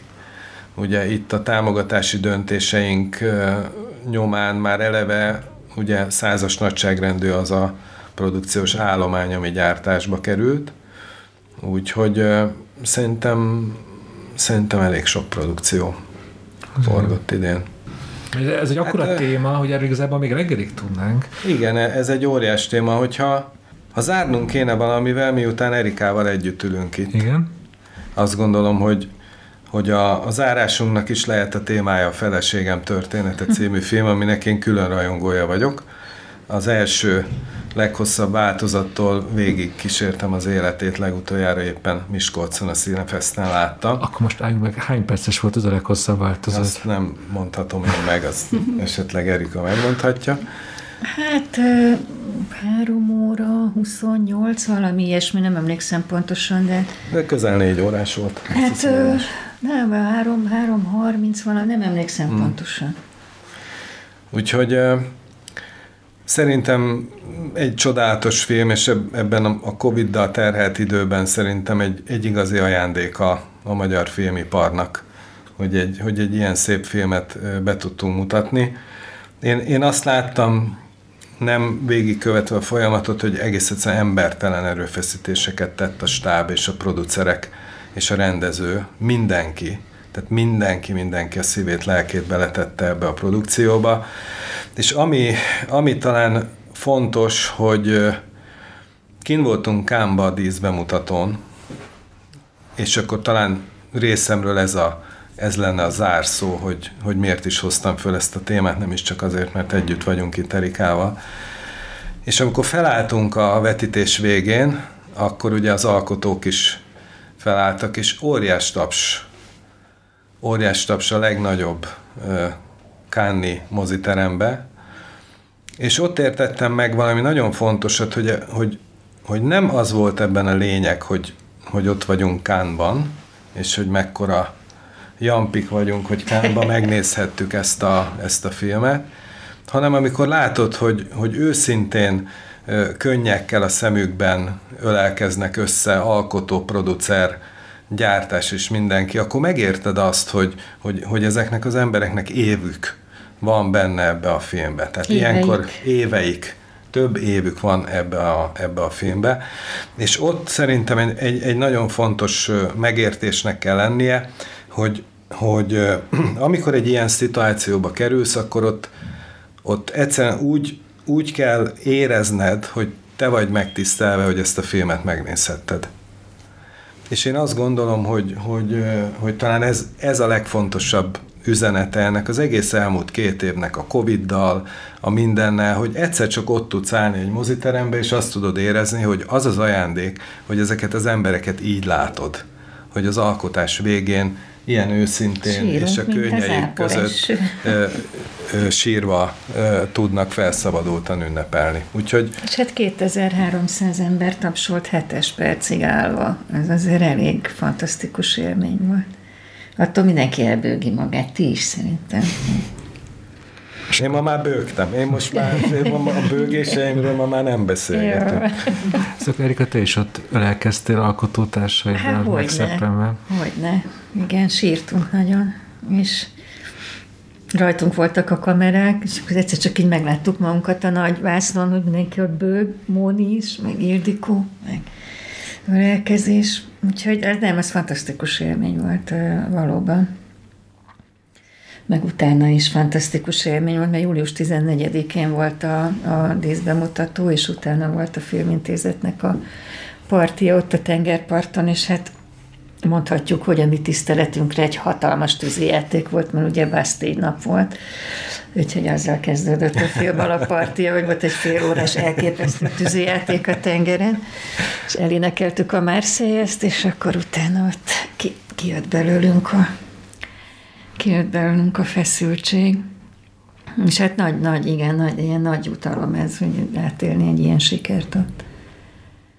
Hogy, hogy nekem volt benne négy évem, az Ildikónak szerintem 17, tehát itt azért ezek komoly, komoly belefektetett munkák, meg, meg komoly belefektetett lélek mindenkinek. Hát köszönjük, hogy itt voltatok. Köszönjük a Köszönöm. feleségem történetét. További jó munkát nektek. Köszönjük, Köszönjük szépen. szépen. Sziasztok! Sziasztok!